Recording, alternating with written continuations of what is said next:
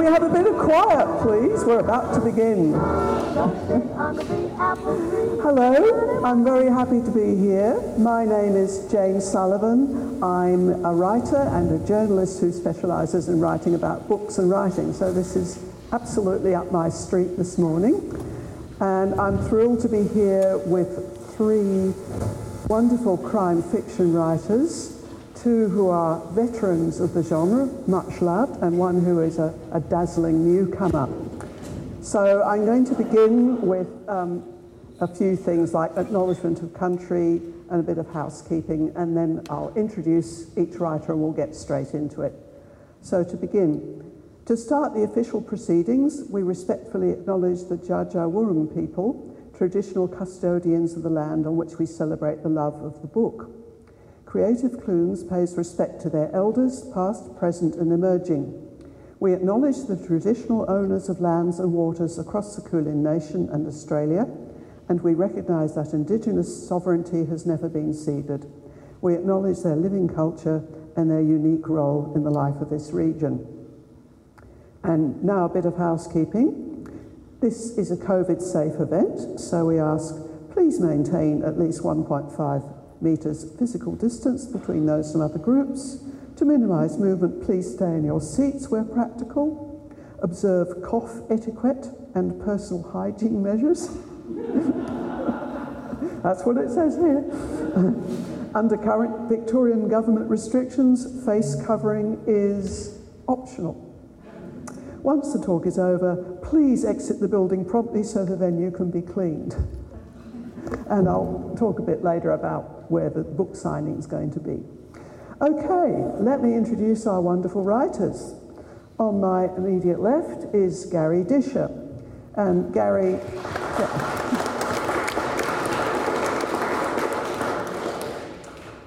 Gary has published, would you believe, over fifty highly praised and widely translated books. And he's not only written crime thrillers, he's also written literary novels, short story collections, children's novels and novels for young adults, and writer's handbooks, which I personally have found very helpful. He's an experienced mentor and he's a creative writing teacher, and he's toured internationally, and he's won awards and best books of the year.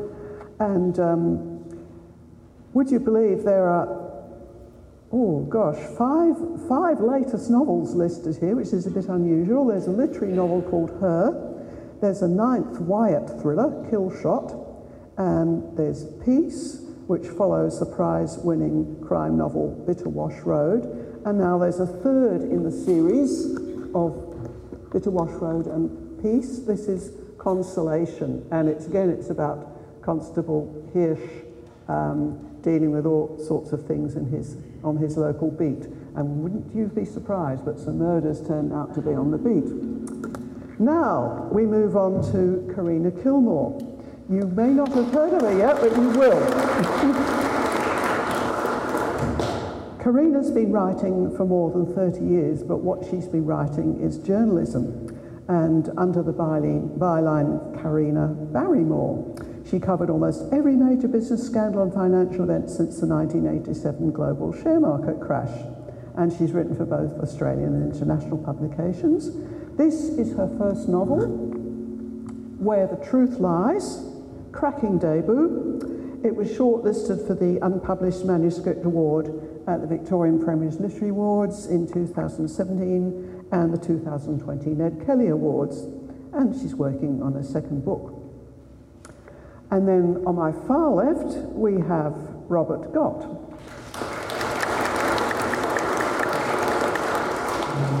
Robert's another well-loved veteran of crime. He's the author of the William Power series of crime caper novels, which are set in nineteen forties Australia, um, including Good Murder and The Serpent's Sting, and of the Murders series, including The Holiday Murders, The Orchard Murders, and now the latest is The Autumn Murders.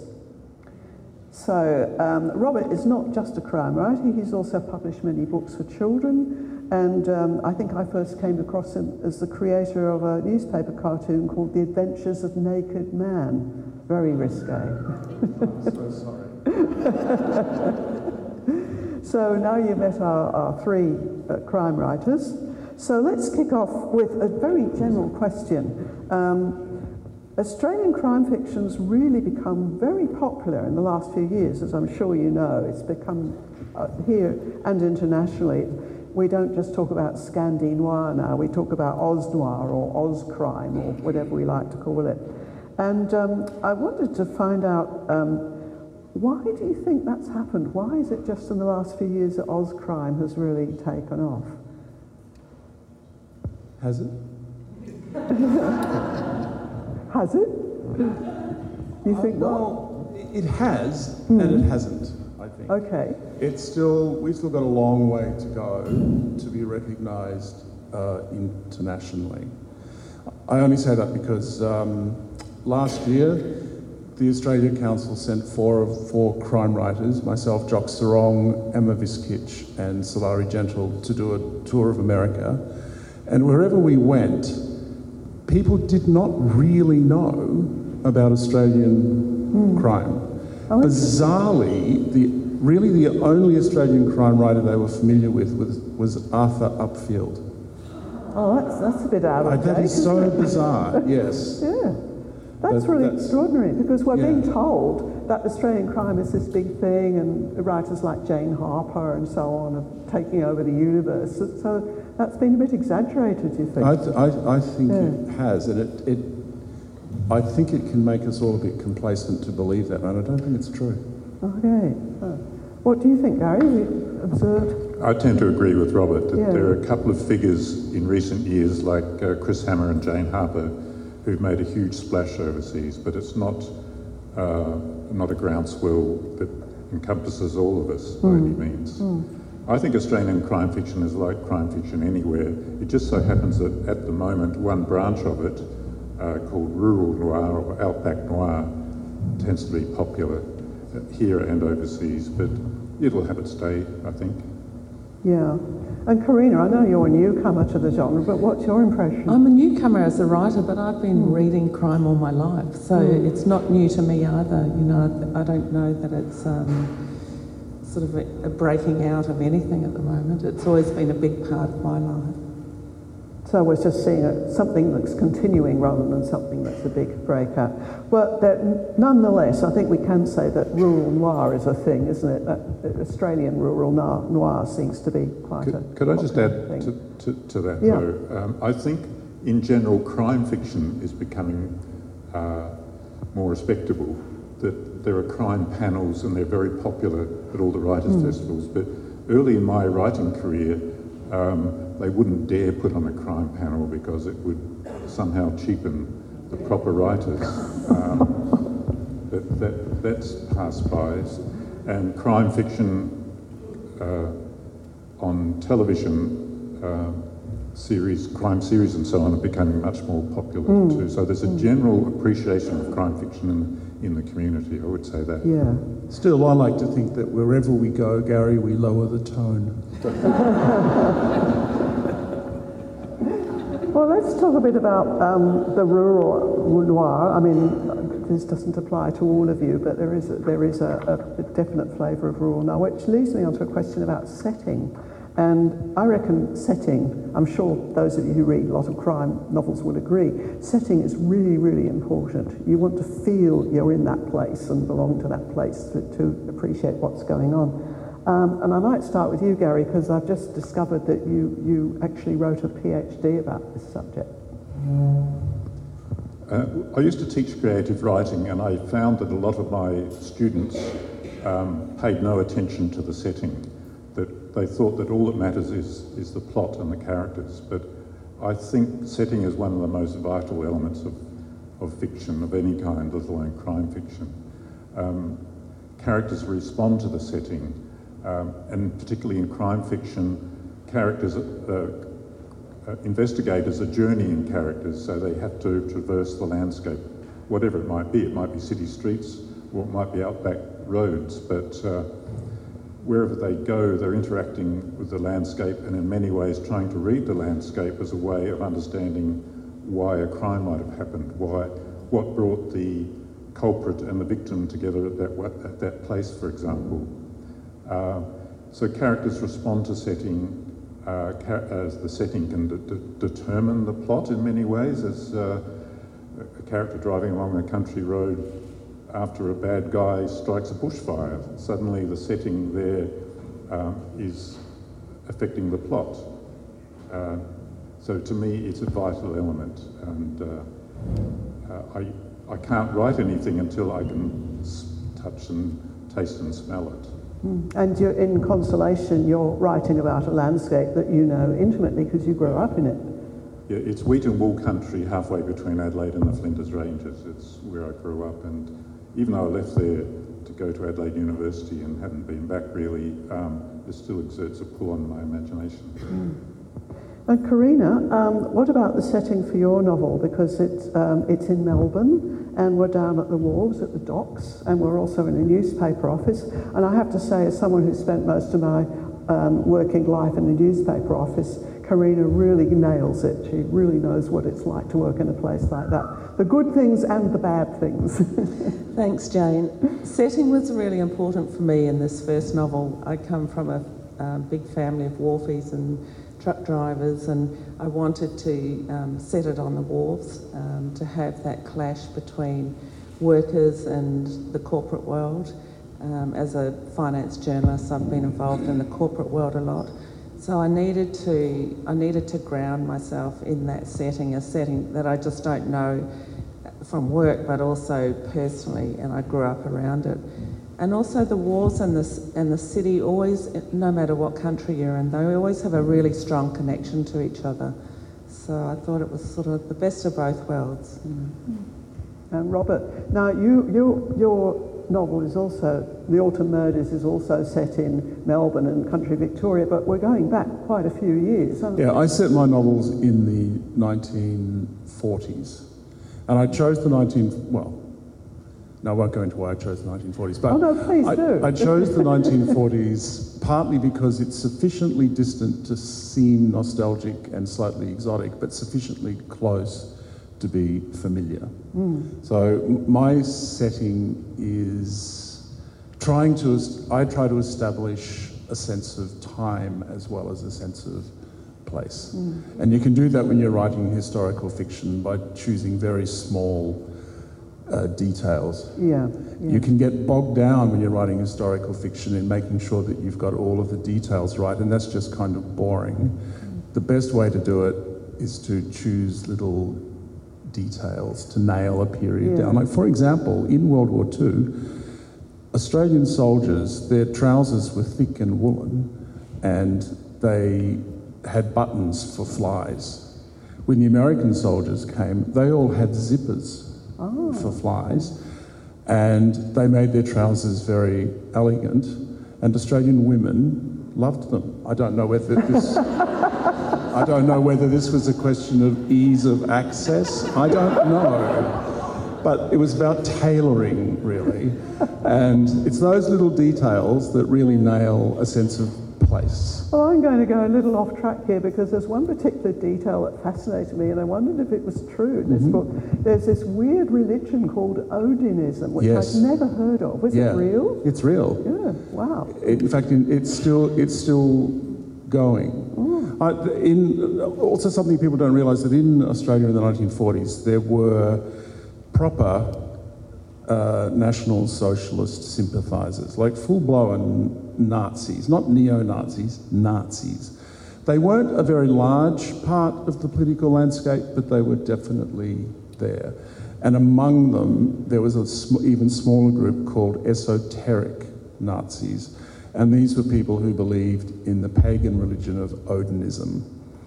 And there are still Nazis in Germany at the moment who are trying to re-establish Odinism as a, as a dominant religion, and yet they're properly weird. Because it gets around that rather awkward thing that Christ was a Jew, which is difficult if you're a Nazi, isn't it? It's very difficult for... There is a branch of the Nazis that actually tried to accommodate that by suggesting that he wasn't oh. a Jew, that he was a German, that he was Aryan. But, you know, Voltaire said, if you can... What, what did he say? Um... If you can make people believe an absurdity, you can make them commit an atrocity. which is really the history of religion. Yeah, well, that, that has some um, reverberations today, doesn't yeah. it, I think? Yeah. Now, let me take you back, all back a little bit. Um, how did you get into writing crime fiction in the first place? Um, Gary, can I ask you? I think we can blame Enid Blyton. You can blame her for a lot, yeah. Did you know that she was a nudist? She was like, she was a nudist. I didn't know that. She I've was. Been she used to play her. tennis wow. in the nude. um, I I love the famous five. He's going to steal our thunder all the way yeah, through. Yeah. um, I love the famous five and secret seven stories, which are just simple stories about kids outwitting bad guys, but. There was the, the battle there, the old battle of uh, good against evil, um, and that gets played out in crime fiction. And, but so I've always read it, and uh, sometimes would read bad crime fic- novels and really wanted to write my own, so that's how I got started. Well, let me tell you, an infinitely better writer than Enid Blyton, as someone who's been revisiting her prose for a book yeah. I wrote, I can attest to that. I gave um, some of her books to my to my daughter, who's now twenty-six, and I read them to her when she was little, and I realised how awful they are. Karina, were you similarly inspired by childhood reading? Um, Ngaio Marsh was my um, crime writing hero in New Zealand. Um, but also being a finance journalist for all these decades, I feel as if I've been crime writing all my life. um, one of the um, most recent um, stories I had to cover was the Banking Royal Commission, and it was absolutely heartbreaking to turn up every day and listen to this, the real life stories of how uh, finance decisions affect families, how intergenerational wealth was destroyed, how how people committed suicide. Um, that's a huge crime. Mm-hmm. But fiction, fiction crime writing, um, the way I um, came to it was entering a competition. So um, for any budding writers, that's um, a, a good way to start. You know, enter a competition and you, someone's bound to read the manuscript that you've had hidden all this time, and you'll get some feedback. So that's how I came into fiction crime writing. Mm, and if you get shortlisted, you get approached by publishers and agents too, don't you? Yes, so I do. That's an advantage, yeah. Um, and okay, Robert, how did I mean? How did you come from the Naked Man to, to crime writing? It's a short trip. Um, well, like Gary, as a child, uh, I grew up in Queensland. Again, I'm sorry, um, in a small town, Maryborough. And uh, I love the Secret Seven and the f- famous five, mm-hmm. because I don't know about you, Gary, but I did not, when I was a kid, the last thing I wanted to do was read a book that had me in it. I never mm-hmm. think of books as mirrors. And the famous five and the Secret Seven were just a completely different and exciting world to me. And then there was Dorothy Sayers, Ngaio Marsh. I love Ngaio Marsh. Um, and... Um, I decided to write crime because it was a genre that was beginning to sell. And although I love literary fiction, and particularly the nineteenth century, I thought I'd try my hand at crime. Mm-hmm. And it just went on from there. Yeah. um, the, there's, uh, the, the, there's the, the, the story about writers is they're either plotters or pantsers. That Plotters are, are the ones who sit down and work it all out in advance before they even write a word, and pantsers are people who just sit down at the computer every day and write whatever happens and see where it takes you. And um, some writers, of course, a combination of both. So I, I'm interested in, in, the, in the case of crime, because there you, have, you usually have to work out quite an elaborate plot, don't you? So um, Gary, I think you're a plotter, aren't you? Yeah, I, I spend several weeks, sometimes two or three months, planning a novel before I start writing it. Um, but I, I should say to anyone here who's a budding writer, there's no right or wrong. If you're a planner, be a planner. If you, if it's more organic and just a voyage of discovery, if that's the way you like to work, that's fine too. Uh, but I need, needed to plan. I must say that my first crime novel, I appro- approached it as I wrote, approached my literary fiction as a voyage of discovery, and um, I realised that wasn't going to work. I needed to, to plan. Uh, that said, though, I always trust my instincts. If my instincts take me away from the plan, I listen to that little voice in, that's tapping me on the shoulder rather than try and stick to the plan. Um, and that often happens where the, my instincts will take me off the plan. And what about when you write a literary novel? Do you approach that in a different way? Not quite so much fine detail planning, mm.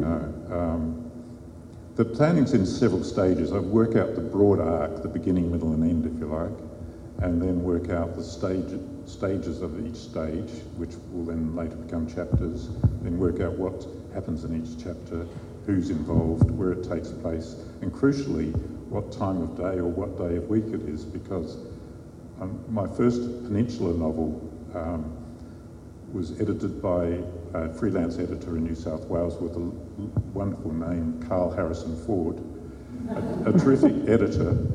He said, do you realise that in the first chapter you've introduced nineteen characters? Do we need them all? Do we need them all now? And he pointed out that logically one of the characters had got a, a letter on a Sunday through the post. So now uh, in part of the planning process, and I think it's crucial, is what time of day is it? Uh, what day of the week is it? Where is it happening? I mean, for example, can Inspector Challis drive from Melbourne back down to the Mornington Peninsula at five o'clock on a Friday uh, long weekend uh, in in uh, fifty minutes? No. So, and that could uh, stuff up the whole plot then. So. Yeah, well, it's another word for it is anal. Yeah. Karina, are you a plotter or a pantser? I'm listening to Gary and I'm absorbing all these tips because I'm definitely a pantser, um, much to my... Uh, I find it hard to write, but I find it even harder to plot. I went to the um, extent of buying a book on the internet called Take Off Your Pants. And it's it's about stop being a pantser and start being a plotter. So ever since then I've been taking off my pants or trying to. But there's a very elaborate uh, um, scam going on in this book, isn't there? It must have taken a lot of working out. It didn't take working out, no, it just yeah. came oh. as it came. Oh, yeah. I'm very impressed. Yeah. Robert, what about you? I'm a complete pantser. Oh. I don't know how to plot. I just sit down, and like Gary, I write in longhand, delightfully old-fashioned. And I just sit down and start writing and see where the story takes me. And they're, they're whodunits, so I know it's a weird way to do a whodunit, but I do like that challenge of writing myself into a cul-de-sac and realising I'm, I'm too lazy to go back and change anything, so I'll just sort out a solution. So you, you'll write about a murder, but you won't know who did no the murder idea. or why or no. anything. Wow. But like Gary, just to keep everything together, I do need to know that each story will take place within two or three weeks. So the days are very ah, clear. Yeah, so yeah. In, in, that's a kind of structure. Mm-hmm. But I never work out in advance what the story is mm. about, really. Right. Okay, um, and I'd like to ask you a bit about research, which we touched on. Um, Gary, I remember you, you told me at some stage when I was interviewing you for The Age, I think it was, about how you would use little um, snippets of newspaper articles to get you started on a story. Yeah, a lot of my uh, original stories come from newspaper clippings. I'm not interested what, in what really happened. I'm interested in, uh, or in understanding what really happened. I'm interested in, in it as a core for a story, so I don't write about what really happened. I don't go and research where did the killer come from or anything like that in real life. Um, but, uh, so what was the question, the basic question? Oh, how you do it. This is, actually, this is actually a sneaky way of asking the question that authors hate, which is, where do you get your ideas? Yeah, often from newspapers, and asking the question, what if, or uh, incidents that happened to me. For example, I live on a, on a dirt road down on the Mornington Peninsula, and I, one day went down to my letterbox and someone had burnt it overnight. And I learnt from my neighbours that their letterboxes had been burnt too. My initial reaction was outraged citizen. And then the writer in me started to take over, and I tried to imagine who might have done it. And I imagined two young guys, they've perhaps been drinking heavily. They got that vicious boredom of uh, young guys in rural areas with nothing much to do. And one of them realises he quite likes lighting fires. And it, it, it gave a whole new plot element to the mm. to the book. Yeah. Uh, in terms of research, I only do it, I, I like to make things up. I do research though when it's essential. Mm. Uh, for example, at a murder scene, who arrives first and what is their job? What? How does the, how is the body removed? And often it's just a local hearse.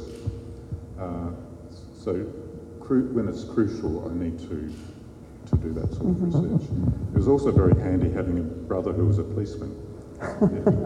A, a, a country cop too, which helped me with the Hirsch novels. Oh, that, yeah, that would be useful. Ka- Karina, um, was was it mainly your newspaper experience that helped you in researching Where the Truth Lies? I think um, all the storylines or plot lines in my book have either based on my work or my um, personal life. Uh, the the story ideas. Um, like Gary, come from a newspaper, except they might be stories I've been writing, but haven't been able to use, um, or they form a good base to fictionalise, um, to twist and turn and finally get my revenge on those people. And um, the um, research for the wharves um, is in my blood, you know, the research for the newsroom is in my blood. So for this novel, my first and only, um, it, there wasn't much research for me to do. It was all sort of um, knowledge that I had already. It's just retrieving it that was the thing, yeah, yeah. And Robert, you would need to do quite a bit of um, historical research, as you say, getting the details right about men's flies and things like that. Yeah, that kind of thing. Yeah, I love doing research, love it. I started off writing a comic series set in the nineteen forties with a, a comic character who's the, the main character. Um, and then my publisher asked for something darker, but I am... I am very lazy, and so I thought, I'll just write a dark series set in the nineteen forties as well. So I do two series, one that's blackly comic and one that's blackly not comic, but they're both set in the nineteen forties. But the characters could never interact. They could never meet each other. Um, they might walk down the same streets, but they could never meet each other because they're two completely different worlds. A comic world and a serious world are very different mm. things. But yeah, I, I love doing the research, love it. Now I want to ask you about heroes, and that includes heroines, of course. Um, we, I think we've come such a long way from Poirot and Miss Marple, haven't we? Because these days, especially when you turn on television and watch a show, the, the heroes and heroines are very troubled, flawed souls, aren't they? With terrible dark pasts and wrecked marriages, and oh, everything is, you, you wonder how they can possibly hold down a job at all if that's what they do. Um, so let me ask you a little bit about, about a bit about dark, troubled souls. Gary, you've you've got a few. uh, I, I try to I try to think about the whole life of my characters, um, not only their professional lives, not only their workplace lives. Um, And I like to think of various layers of tension. The tension, of course, in solving the crime, but there's the tension in the workplace where uh, an interfering boss or uh, underperforming colleague or whatever it might be, that all adds to our knowledge of the character and our sympathy for the character. Mm. And we all know that experience anyway, don't yeah. we? And uh, a troubled personal life, uh, a marriage that's on the rocks, for example, It, it's all it's all familiar to us. Um, these characters are not us, but they could be us. So, uh, they, so as readers, we feel closer to them. I think, as you were saying, with Miss Marple and Poirot and some of those other characters, they were super reasoning machines. They seemed to have no personal private lives. They didn't have elderly parents that they were worried about. Um, they didn't have a, a sister who was always going out with the wrong kind of guy, or um, that, that sort of thing. So they had no social context or familial com- context, these characters. Um, but owing a lot to um, some American crime writers, uh, Sarah Paretsky and so on, in the seventies, eighties and nineties, who introduced characters that we could be close to, that we could recognise, that we could acknowledge, um, has has been an enormous influence on crime fiction, I think. Yeah. Um, Karina, your heroine, Chrissy, has a very, very um, traumatic past, doesn't she? I don't want to give away too much, but we, we do gather from really early on that she's a very troubled girl. Yeah. Um, just ha- um, referring to Gary's reference to Sarah Paretsky, she was a great influence on me. And um, I like a um, main character who is troubled, because you you you root for them. You know, you want them to get better, you want them to improve, you want their life to get better. Um, my main character, Chrissy, has a very troubled past, and and I think going on that journey with her is another layer to the story. You know, you, you can have the detective story and the and the themes that um, surround the the story, but also I felt, or I hope as readers you feel like the same, but um, I went on that journey with her too, you know, within her within her um, shoes. Yeah, so I like a troubled character as a reader and a writer. Um, Robert, um, you have some troubled characters too. They, my troubled characters are usually my villains. Mm. The world of the murder series is pretty brutal and ghastly because, you know, that's entertainment. Um, so you have I one, decided. You have one of the most ghastly villains I've ever come across. I think he rivals Hannibal Lecter. That George Starling. What a monster! Oh well, thank you. Um, Uh, so I thought it would be nice to have a detective who is happily married. And so the head of the homicide department, which only became a discrete unit in Victorian police in nineteen forty-three, I've created a fictional head of that department, and he's happily married and depends on his wife a lot for her insights. And I thought that was an unusual idea. Yeah. I mean, my there, there are there are happily married people. Yes, it's funny. It's come to the point where if you have a hero who's happily married, it's a bit of a novelty, isn't it? One thing I'd really like to ask you about is um, what makes a really good villain, because I, I imagine you might have somewhat different ideas about that. Anyone? A really good villain is someone who does unspeakable things, full stop, I think. you, don't they're, want, they're, they're you don't great. want all psychological background or... N- well, no, I mean, you can show that a villain is a bad person by having him do bad, or her do very bad, bad things.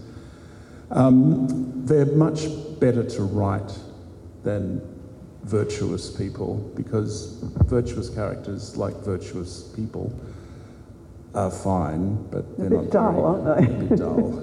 Yeah, I'd much rather write a really horrible character. I, I tend to agree that the, the bad guys are much more interesting to write about than the good guys. There's a rule of thumb, though, that the main bad guy is uh, the equal of the good guy. Equal intellect, equal cun- level of cunning, whatever it might be. Uh, because in real life, most criminals are really, really stupid. Uh, that said, though, with, with the Hirsch novels, he's a country cop. Part of his job is uh, investigating the theft of ride-on mowers or whatever it might be. So he's, he is dealing with idiots, but um, I'm, m- my challenge there for myself is um, how to make those idiots interesting. Um, it, it might be some sort of social welfare dimension rather than uh, good guy, bad guy dimension. But um, I, I agree that bad guys are really, I, I can have fun with them, and particularly in my Wyatt novels. Uh, Wyatt is a bit of a, an enigma, really. The most interesting characters are the minor ones, the bad guys. And Wyatt is, is a, he's a kind of anti-hero, isn't he? He's a criminal, he's a, he's a bad guy, but he's a, a central character. They are such good books. Yeah, they are. I, I think it reminds me of um, um, Patricia High, Highsmith's Ripley, who's a very evil character, but he's great to read about. Yeah. She had a peculiar relationship with snails, Patricia Highsmith. If ever I want to know something weird, I know who to come to. It's true. She used to carry them to dinner with her in her purse. And my favourite um, baddie or villain is one with a little bit of good in them as well, and, and one mm. that you don't actually know straight off is actually a baddie. I, I like to, you know, be, as a reader, I like to be teased along a bit and misdirected perhaps, but I like to have a multi-dimensional villain, you know, just, mm. just not all bad. Yeah, well, in your novel, that it's it, there's not a sort of obvious bad guy, is there? There's just a number of different people involved in bad things, I suppose. Well, there's say. a lot of bad people in yeah, the world. Yeah, yeah, yeah. You've got a multiple bad guy thing. Um, series. Uh, what when you're writing, and, and of course it's mainly um, Gary and Robert who will have experience in this, but Karina, maybe you will in time too. When you're writing a series about the same character or characters, what are the advantages of that and what are the disadvantages, do you find? You don't have to make up new characters. That's a serious advantage, yeah. that you come mm. to a book mm. with a core set of already established characters that, that, that um, you're well aware of their quirks. That's the, what do you think, Gary? Is that the... Yeah, I'm currently writing a standalone novel. My publisher wanted a fourth Hirsch novel, hard on the heels of Consolation, and I, I said no. Uh, but now I wish I'd said yes, because I, I can step into his shoes straight away, into mm. his skin, into his head. Um, mm. I'm trying to create a new character, and it's it's hard. But then again, if I've written... I wrote the first six Wyatt novels, one a year, um, back in uh, many years ago, and uh, I got tired of him. Uh, I needed a change. So I wrote the Peninsula novels, but crucially with them, the characters change over time. A young police constable, Pam Murphy, she's just a young uh, uniformed cop in the first book. By the fourth or fifth book, she's retrained as a detective, and she as the series progressed, she became much more interesting to me as a character. So that if, if I'm writing a series, the characters have to stay fresh for me. They have to change in some some way over time. Mm. I remember um, Ian Rankin saying the problem with um, his hero, John Rebus, was that he made him a bit too old in the first place, so he then he had to retire, and then he had to keep coming back all the time to solve cases even though he was retired. Um, I also wanted to ask you, Robert, about the dickhead hero, which I think is how someone described William Power. I think it was Shane Maloney yeah, described Shane William Maloney Power as a dickhead hero. Australia's first dickhead hero.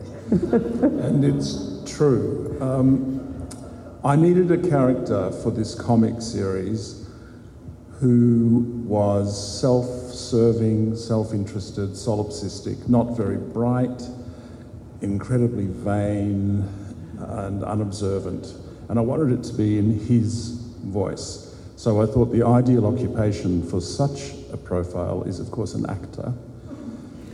And so I made him an actor, which also allowed me to move him around Australia, because in World War Two, uh, performance troops had um, special privileges, and they would entertain the troops in, in weird places. The only disadvantage of that was when I showed the manuscript to my mother, um, she wondered if it wasn't a little bit autobiographical.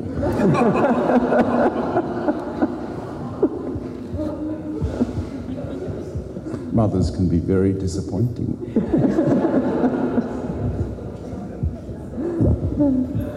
um, what about um, What about violence? Um, I wondered if any, if any of you had rules about how far you would go in describing a really violent scene, whether there are just some things that you would not show the reader. I mean, the reader's going to use their imagination anyway, obviously, but, but are there that, are there some rules that you, you have in place about that? Anyone? Well, my rule is no sex on the page. that yes, goes, I noticed that. That goes for violence as well.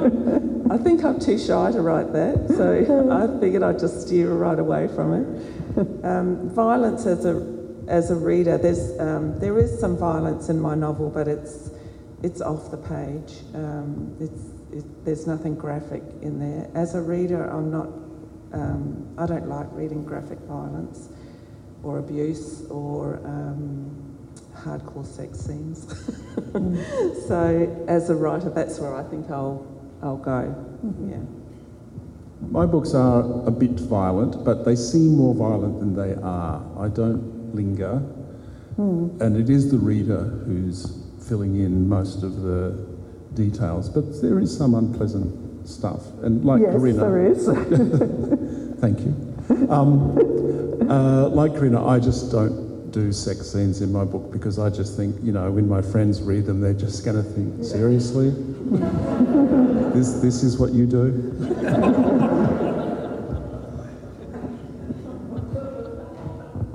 uh, I, I, I'm like Robert, I think the, the books might seem violent, but most, mostly it's off page or it's over very quickly. Um, it's responses that I'm mostly interested in, mm. the, the, the, the fallout, the after effects and so on. And often um, the, the violent scenes might be, they might be over quickly, but they might not um, lead anywhere either. They might be just like a, a stupid scuffle where no one wins. I've, um, and in, there's um, some nasty stuff happens right in the last few pages of Consolation, yeah. but it's, It's not um, heroic good guy and really nasty bad guy. It's it's con- it's a confusing, confused scene. Um, n- no one comes out of it all that well, and no one's quite sure what's happening. And I think a lot of violence in real life is like that too. That's what make, made that scene so powerful, Gary. Mm. Yeah. yeah, I think there there is a rule, isn't there? I think anyway.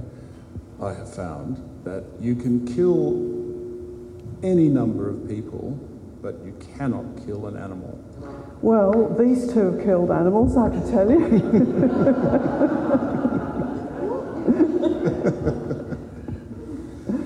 uh, we've got ho- dead horses in, in uh, Peace, wasn't it? Yeah, yeah, and we have... Can I give away what... happens in Where the Truth Lies? Isn't... No, all right. Well, I won't. My lips are sealed, but watch out. A little puppy? It's worse. No, it's a, a, a kitten. I'm not answering. And there's a question mark over whether it happens or yeah, not. It's an implication. We, we, we don't see it happening, that's the other. I'm very relieved about that, yeah. Um, One thing that um, we all expect in a crime novel is pace and suspense. And um, I think that's a difficult thing to do, but um, I'm hoping that you will tell me with your experience between you that there there is a secret to this. And uh, confession here, I've been trying to write a crime novel for years, and the pace and suspense part of it is really difficult. So please tell us how you do it. Gary? uh,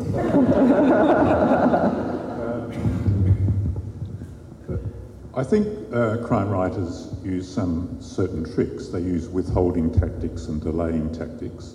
The reader badly wants to know, but your job as a writer is to withhold and delay as, mu- as much as possible, so that always generates suspense.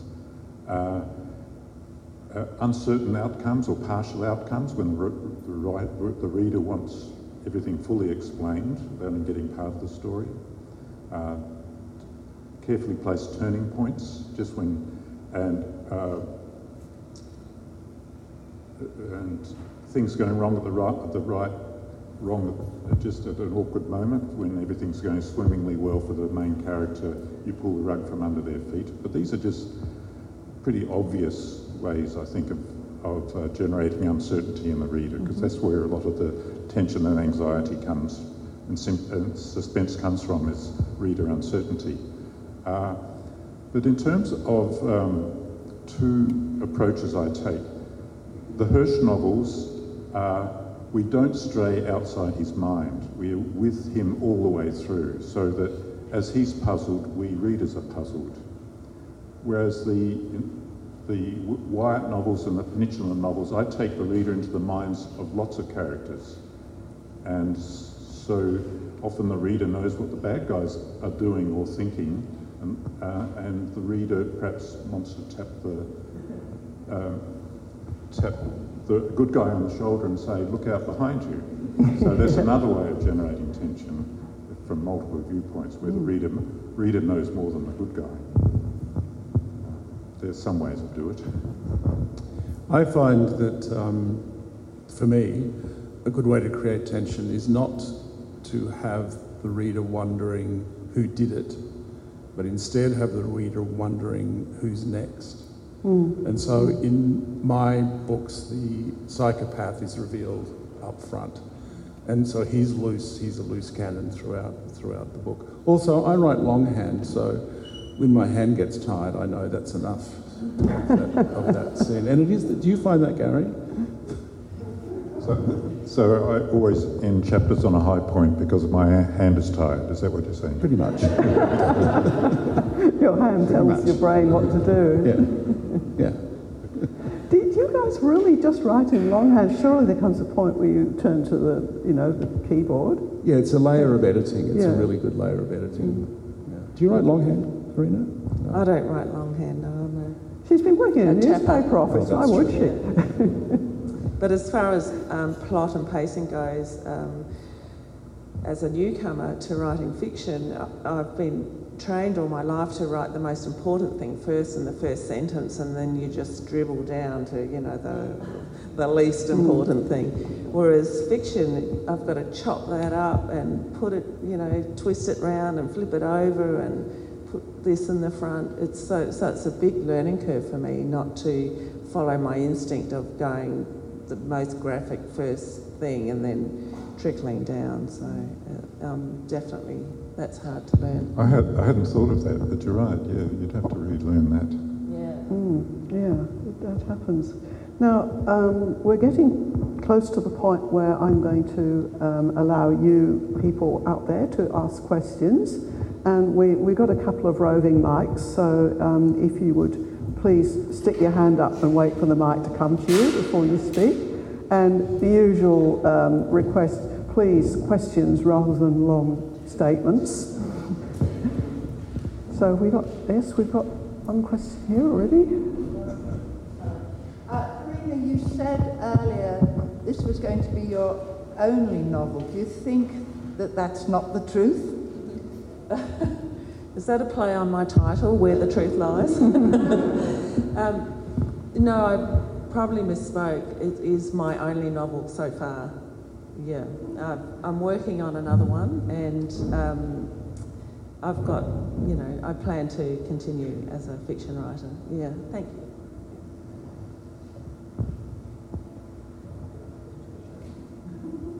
I just want to know who burnt down your letterbox, Gary.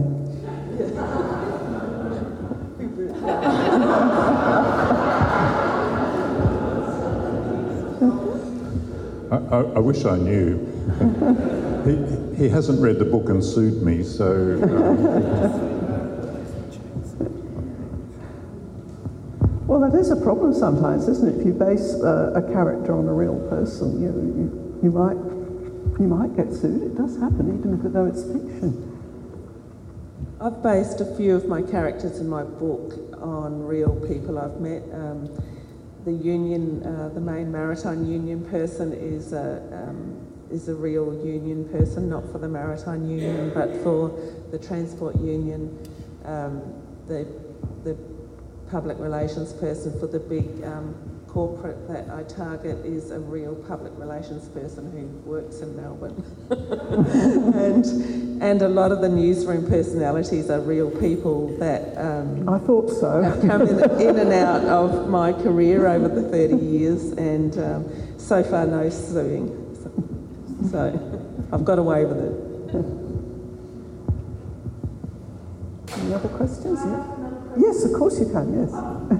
Wait for, wait for the microphone. Gary, yeah. I've read the Consolation, of those three books, and I think they give such a great sense of um, Australian outback desert, and I'm sure that's what makes them so enjoyable to other people who haven't been there, and that's why they will be um, enjoyed overseas, because it's a, a way of life that's, in a way, nowhere else in the world. That's all. Uh, yeah, thank you. Uh, as I said, I grew up there, so uh, I always have, still have a very strong sense of the of um, the smell of the dust or whatever it might be. But I did uh, um, one of the so-called defining aspects of Outback Noir is that it's hot and dry and droughty and bushfirey. So I went against the trend with Consolation. I set it in winter to remind readers that uh, Australia in winter can be lushly green and freezing cold. So. Mm. Mm. Gary, you have a reputation of being a pretty nice guy, a snag in fact, but in your Wyatt books they are so violent, and I remember the second one, I think I counted up thirteen dead bodies. is, is this your sort of alter ego? Um, well, I think there's a serious intent behind that c- question. I think to enjoy reading crime fiction and to enjoy writing it, we have to be in touch with the darker side of ourselves. Um, and uh, Karina touched on that, on, she said the word revenge, and I think sometimes what we're doing with crime novels is getting revenge. So, um, yeah, I'm tapping into some I'm tapping into a, a powerless side of myself sometimes. I can barely get through the Melbourne Age newspaper in the mornings without some sense of outrage at usually what white-collar criminals or the Liberal Party are getting away with. um, and I can't do anything about it, but perhaps in a book I can, in a sense.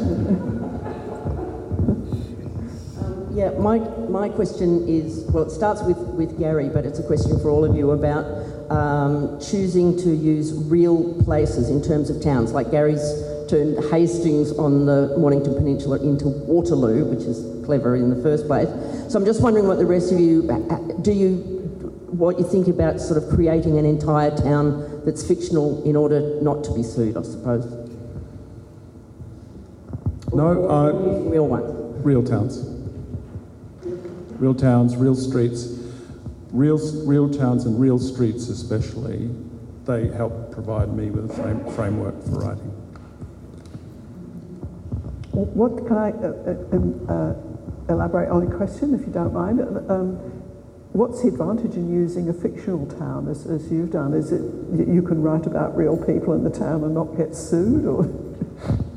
Oh, it's not so crucial with. Um, Urban fiction, I think you can set a, like Inspector Rebus in Edinburgh, for example, or uh, or Hieronymus Bosch in Los Angeles. These are real city streets, real buildings in those streets and all the rest of it.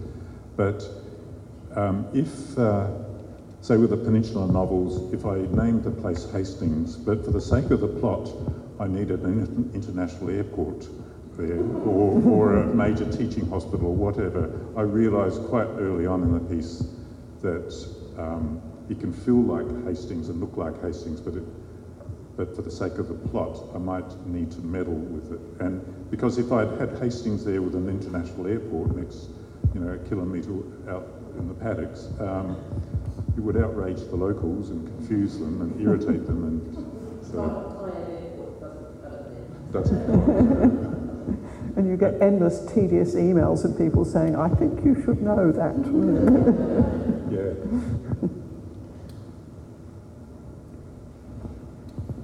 Um, I was wondering if um, COVID or pandemic or disease, modern diseases, has affected, um, you know, murder, modern day murders. It's been a disaster for domestic violence. It has. It's just been a disaster for domestic violence. But I don't know about murder murder rates particularly. Well, I think a lot of the criminals had to stay at home, and so certain sorts of crimes, there was a drop in them. But if they're staying at home and beating up the wife and kids or whatever, then another is surging. Burglary was down.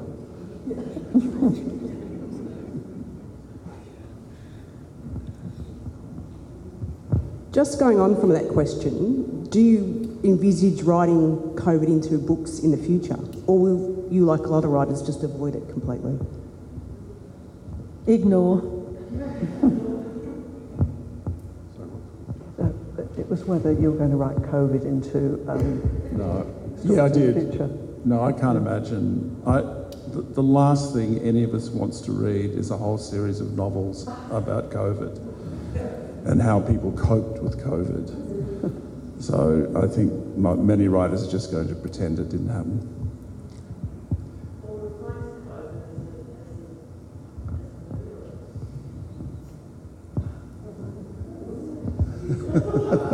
Oh, that's very metaphysical. That one.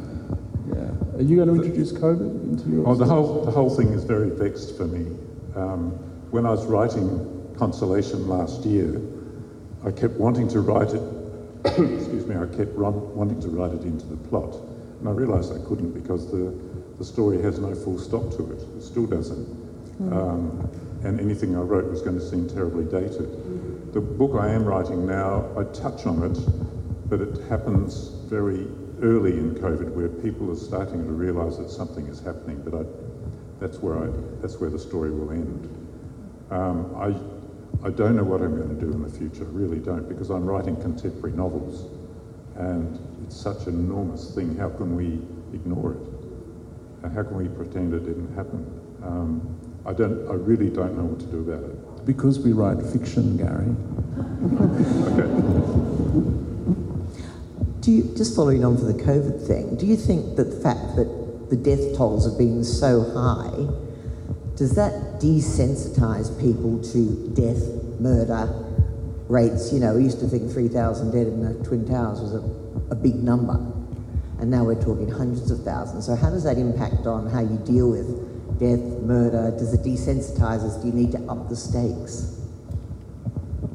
Are you talking about real life or people reading fiction? I'm talking about fiction writing. I mean, is there a sense that because there's so so much more death on such a scale that somehow a murder might be less important?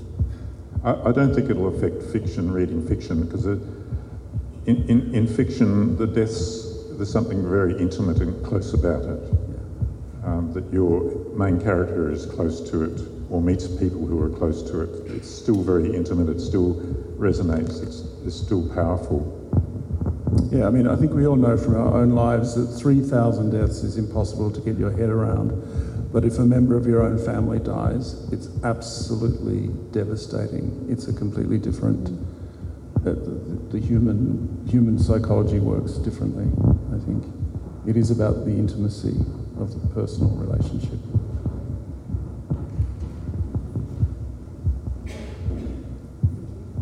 Um, you talked about your tour of the U S, um, which I followed, um, and but could you talk in general about overseas sales of Australian crime? Overseas sales of Australian crime. I don't really know what the figures are, but... No, just in general. Don't just oh, just in general? Um, potentially. But potentially... We write better crime novels than anyone else. No question about that. But the, the American market is vast, and it's an astonishing number of books get published in America every year, like hundreds of thousands of books, literally. And so that is a, you know, that's a market that it's very difficult to break into.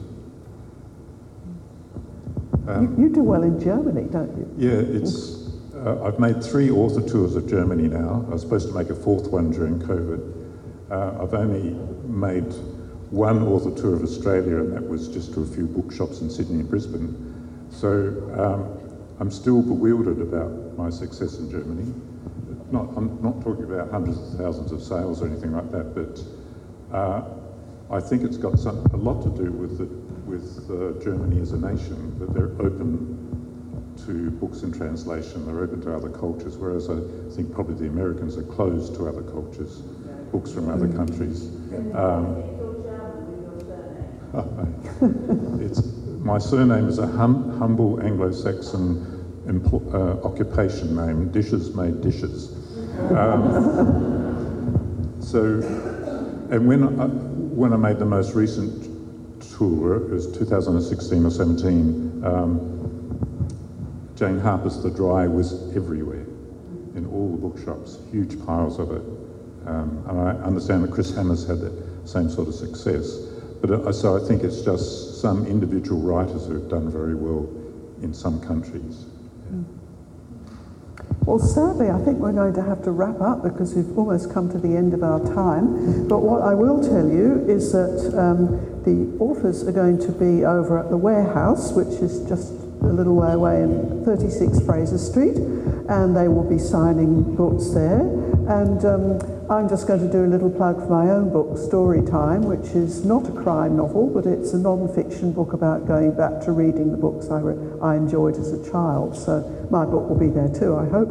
Um, so I would like you all please to join me in thanking our wonderful crime fiction writers.